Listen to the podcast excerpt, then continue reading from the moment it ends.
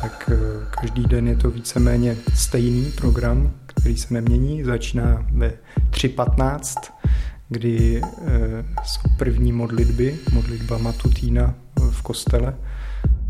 Než člověk k němu přilne opravdu celou svojí bytostí, tak prostě musí bojovat s tím, že například už nikdy eh, nepůjde lyžovat a když se podívá ven a je tam půl metru sněhu, tak eh, si říká, no to bych měl velkou chuť.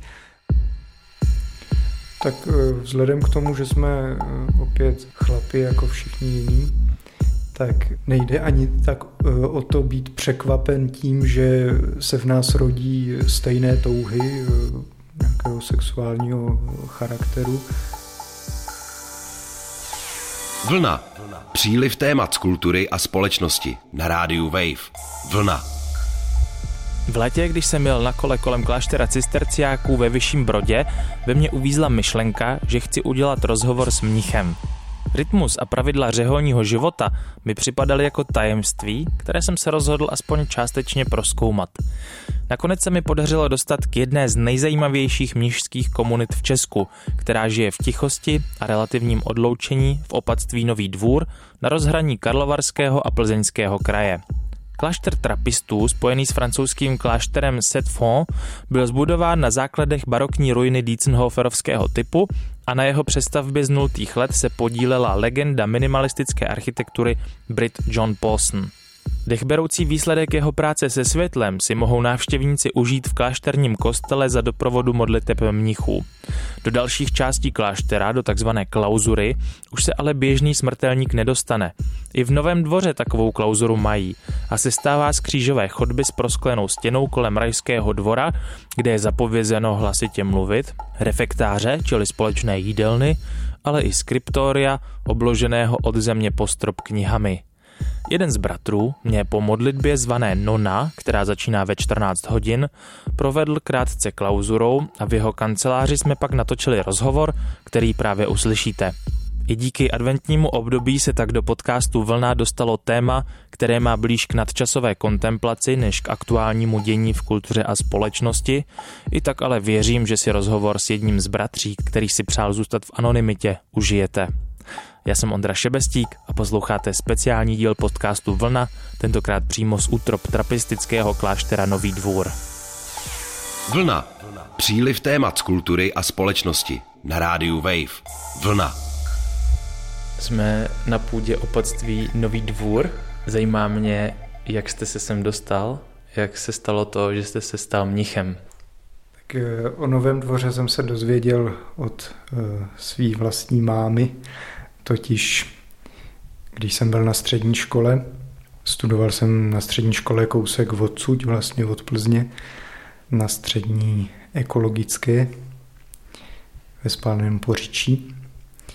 Aniž bych nějak uvažoval výrazně o řeholním životě, nebo aniž bych vůbec věděl, co je mnižský život, tak mě velmi přitahoval eh, ten způsob života, který jsem tady našel, když jsem poprvé tak v 15 přijel. A co mě nejvíc oslovilo, tak byla pravdivost nebo autenticita těch eh, chlapů, který tady eh, jsem našel. A když jsem viděl, eh, jakým způsobem skutečně realizují to, v co věří, dávají čas tomu, co je pro ně priorita, tak jsem si řekl, to je opravdu normální život ve smyslu, že ta norma jejich života odpovídá tomu, co považuji sám za normální. Takže jak jste tady dlouho v tuhle chvíli? Kolik byste typnul? Deset let. Třináct. Vy jste řád cisterciáků přísné observace. Co to znamená být trapista? A možná si to dá načrtnout na tom denním režimu. Tak kdybychom měli říct eh, ten program v zásadě, eh, který má mnich eh, každý den, tak každý den je to víceméně stejný program, který se nemění. Začíná ve 3.15, kdy jsou první modlitby, modlitba matutína v kostele, trvá asi hodinu. Hmm, poté buď zůstáváme ještě na modlitbě v kostele, nebo jdeme číst písmo svatý, nebo si jdeme znova lehnout, protože nemáme dostatek sil na to, aby jsme už od 3.15 fungovali komplet.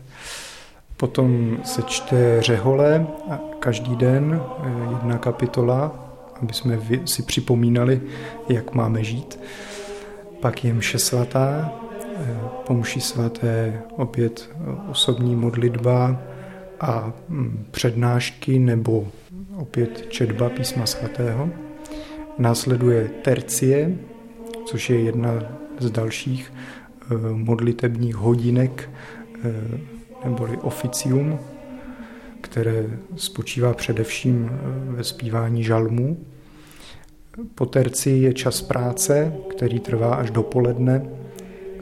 V poledne je sexta, poté je oběd, po obědě je hodina můžeme říct, poledního volna, ale který je taky většinou využit eh, buď v kostele nebo právě eh, ve skriptoriu nebo noviciátu, kde se čte nebo opisují texty.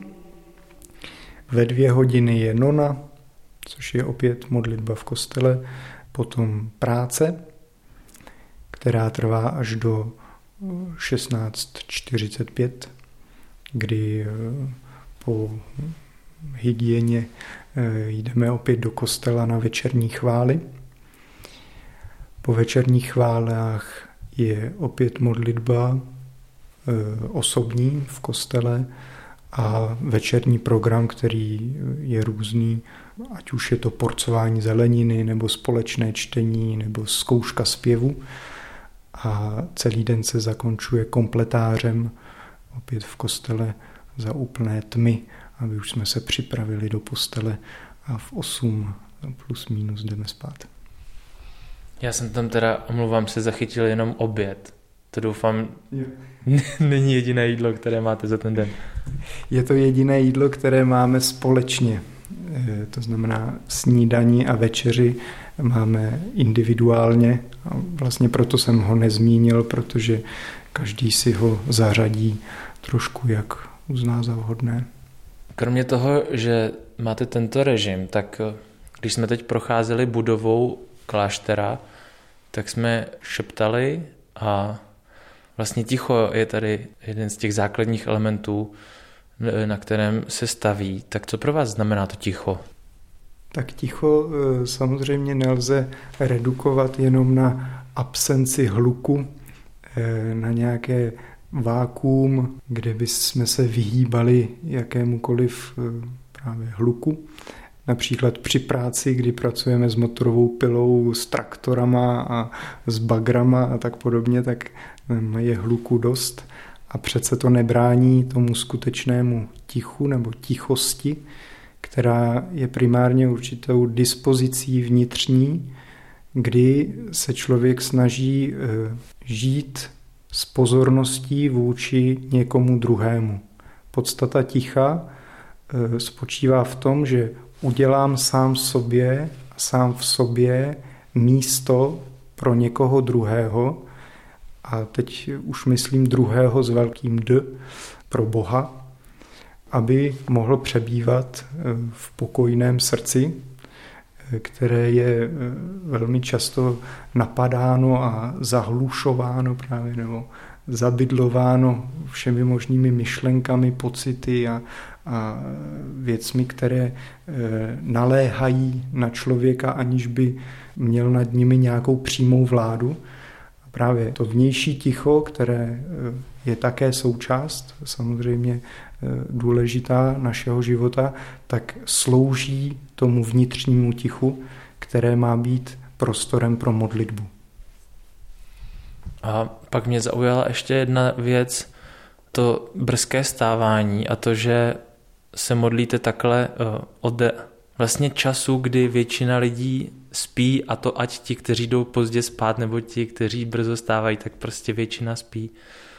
Že nějakým způsobem vlastně tím podporujete tou modlitbou lidi, kteří jsou na tom nejhůř. To, to jsou často lidi nemocní nebo lidi, kteří v tenhle čas třeba bdí, protože je něco bolí.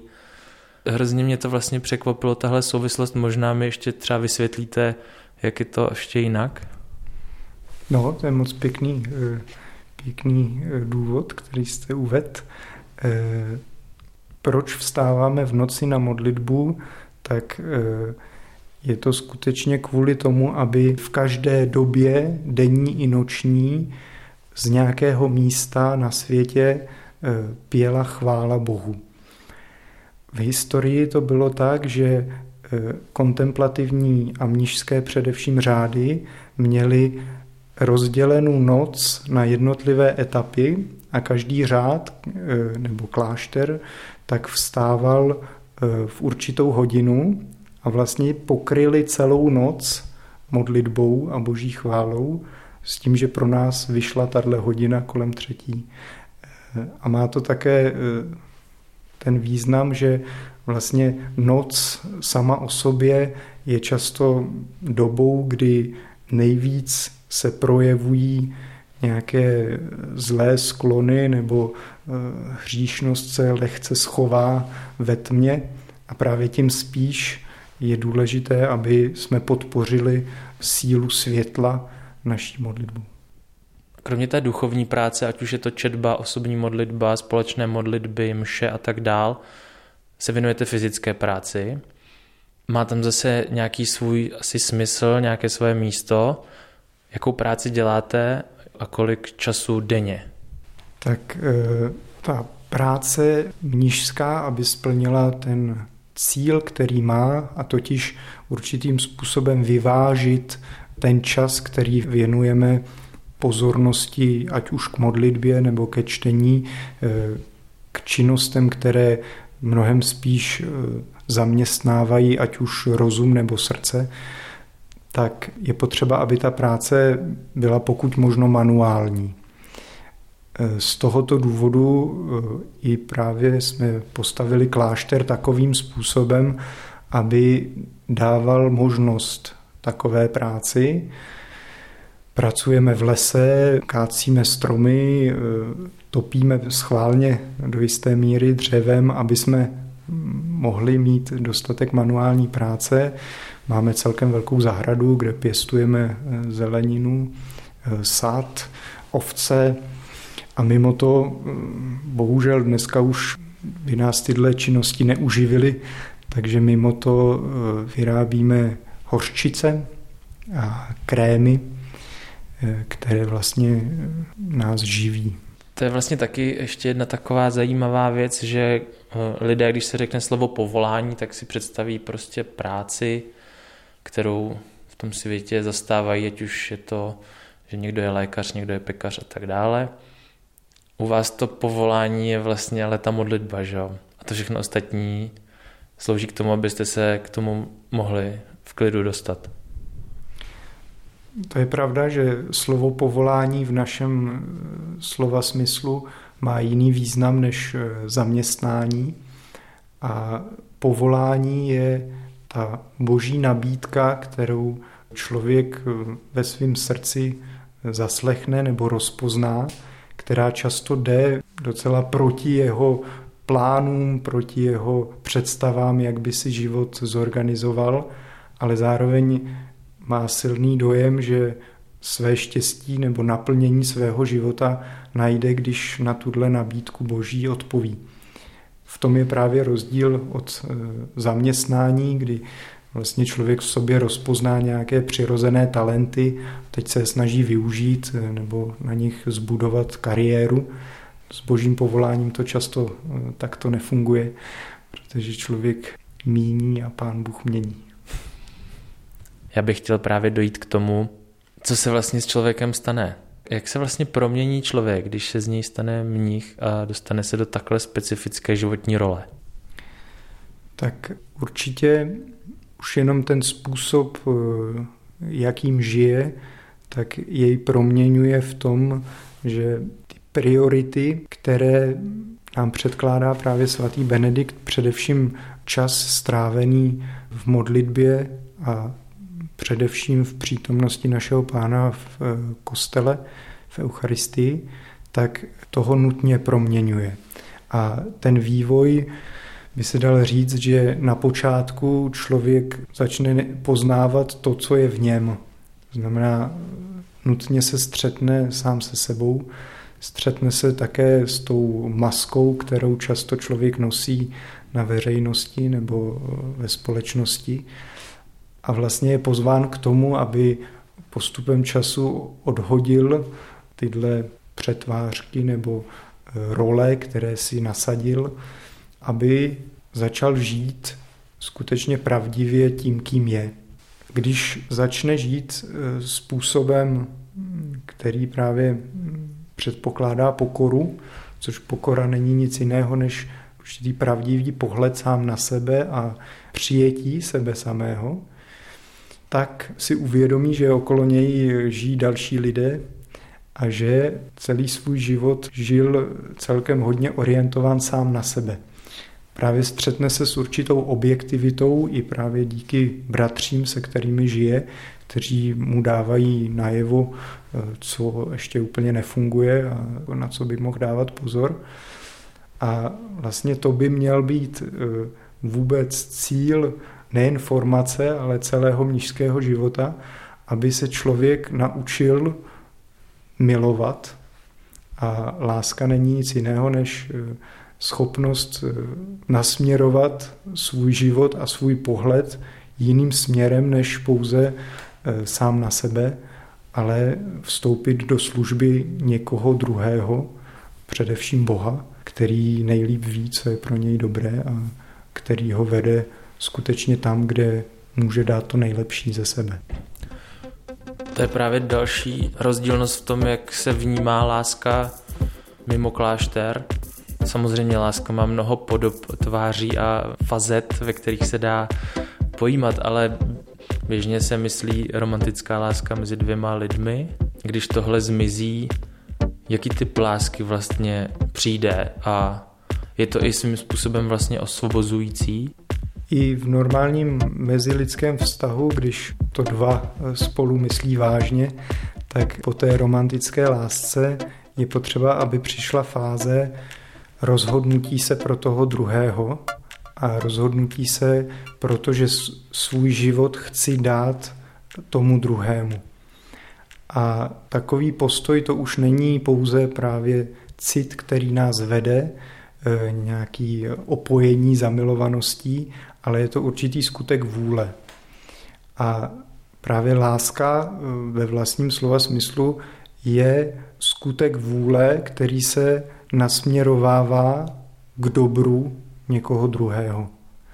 A samozřejmě, že to není čistě voluntaristický skutek ve smyslu, tak teď já se rozhoduju proti celé své e, zbylé osobě a e, jdu nějakým směrem za cílem, který jsem si stanovil za každou cenu. Je potřeba brát v potaz celek e, vlastní bytosti, ale je pravda, že to, jestli náš vztah a v našem tedy případě v mnižském životě eh, vztah primárně ke Kristu je založen na víře a lásce k Bohu a na skutku vůle a pravidelně opakovaném skutku vůle, tak to je opravdu něco jiného, než když člověk vlastně ve vztahu a v lásce s druhým hledá především uspokojení nějakých vlastních uh, citových uh, uspokojení. Hmm.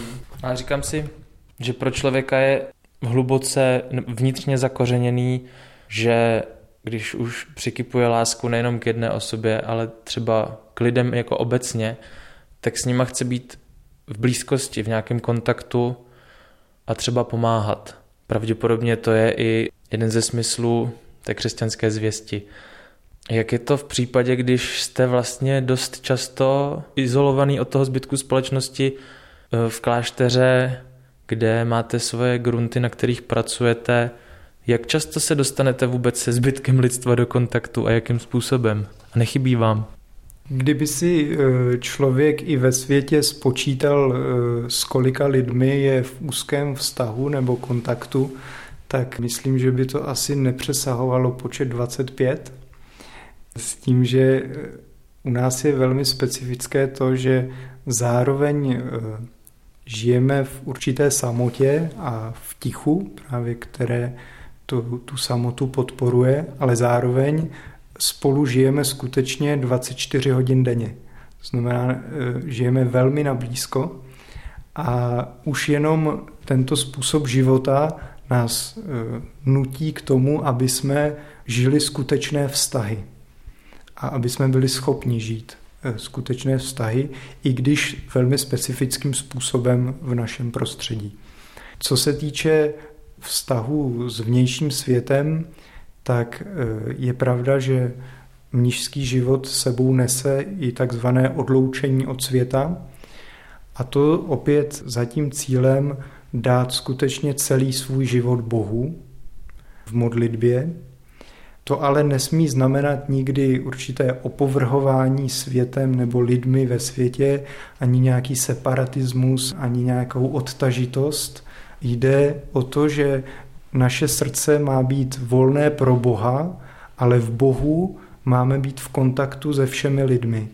A konkrétně, aby to nebyly jen pěkné teorie, tak konkrétně se to realizuje tím, že my se modlíme za ty lidi.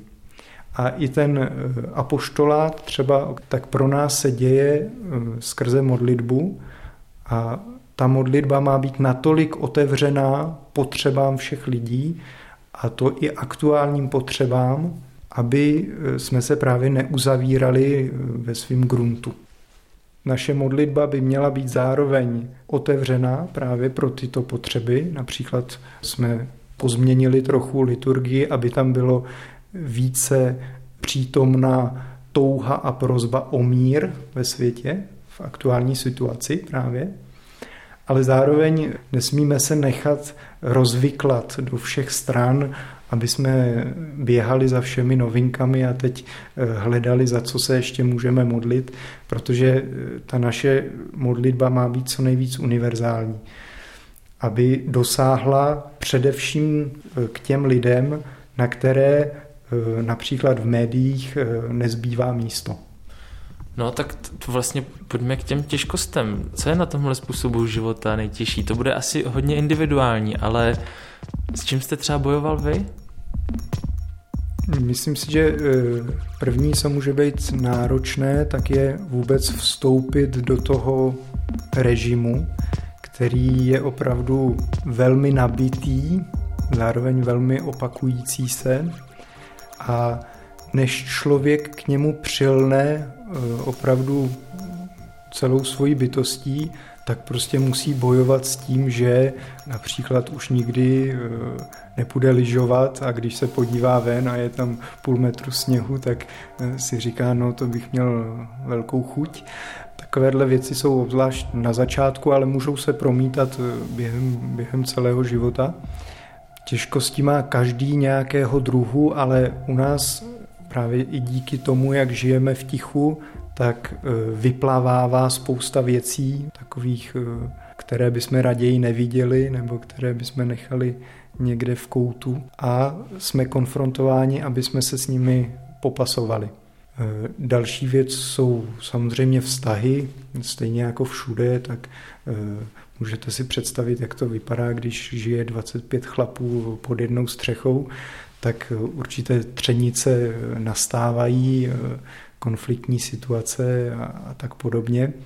A zároveň také eh, nutnost skutečně pracovat na tom, aby člověk zůstával věrný modlitbě, aby vyhledával stále užší kontakt s Kristem, protože pokud by tam nebyla tahle duše našeho života, eh, kterým je právě intimní a hluboký vztah s Kristem, tak by to byla jenom divadílko. Hmm. A jak je to s biologickou rodinou? Máte eh, kontakty se svojí rodinou a jakým způsobem případně? Máme kontakty občasné, především přes eh, dopisní korespondenci a jednou za rok eh, z pravidla rodina může přijet na návštěvu na, na pár dní a pak máme pro ně dostatek času, aby jsme se s nimi viděli, ale je pravda, že i tohle pokládá často problém, protože přece jen vidět svoji rodinu jednou za rok eh, není úplně běžné. No a pak se ještě zeptám na tělesnou touhu, která pro nás studuje hodně lidí, nebo je ovládá, nebo je prostě přepadá, nebo, nebo naopak někdo se jí poddává. Jak to máte vy? Tak eh, vzhledem k tomu, že jsme eh, opět chlapi jako všichni jiní, tak nejde ani tak eh, o to být překvapen tím, že se v nás rodí stejné touhy nějakého sexuálního charakteru. Jde spíš o to vidět, jakým způsobem zaprvé s tím pracovat a za další uvědomovat si vždycky to, pro co jsem se rozhodl ve svém životě a do jisté míry dát tyto touhy, které se v nás rodí, na své místo v podřízenosti mm, vyšším touhám, které následují ve svém životě. Protože každý člověk si ve svém životě musí eh, uspořádat touhy, které bude následovat a které nebude následovat. Pokud tohle neudělá, tak je skutečně vydán na pospas eh, svým tužbám, které můžou být často velmi proměnlivé, ale takovým způsobem ve svém životě nic eh, nezvládne, nic nevybuduje. A pro nás je pravda, že se zříkáme velmi silné touhy, velmi silného půdu, se může říct, eh, k tomu být v intimním kontaktu s ženou, ale zároveň, eh, aby jsme v tom mohli žít bez, nějaké frustrace, tak musíme být eh, skutečnými muži, musíme mít hluboké vztahy, i když to budou vztahy především přátelské, ale na prvním místě musíme denně obnovovat ten vztah, který má naplnit náš život a to je opět náš vztah s Kristem. Blížíme se k vánočnímu času, což jsou křesťanské tradiční svátky oslav narození Krista. Kdybyste to tak měl jako lidem um, ne doporučit, ale třeba navrhnout, jak se k tomu mají vztahovat, samozřejmě z vašeho pohledu liturgicky je to asi jasný, ale žijeme v České republice, která je řekl bych, duchovně pestrá, možná trochu prázdná, záleží, jak mají lidi k těm Vánocům přistoupit. Tradičně jsou to také svátky eh, určitého klidu, aspoň by měly být, nebo určitého rodinného pokoje. Myslím si, že pokud zůstaneme čistě na té lidské mm, správné rovině, tak už jenom to výjít vstříc jedni druhým eh, na rovině lidských vztahů, eh, tak už to může být obohacující.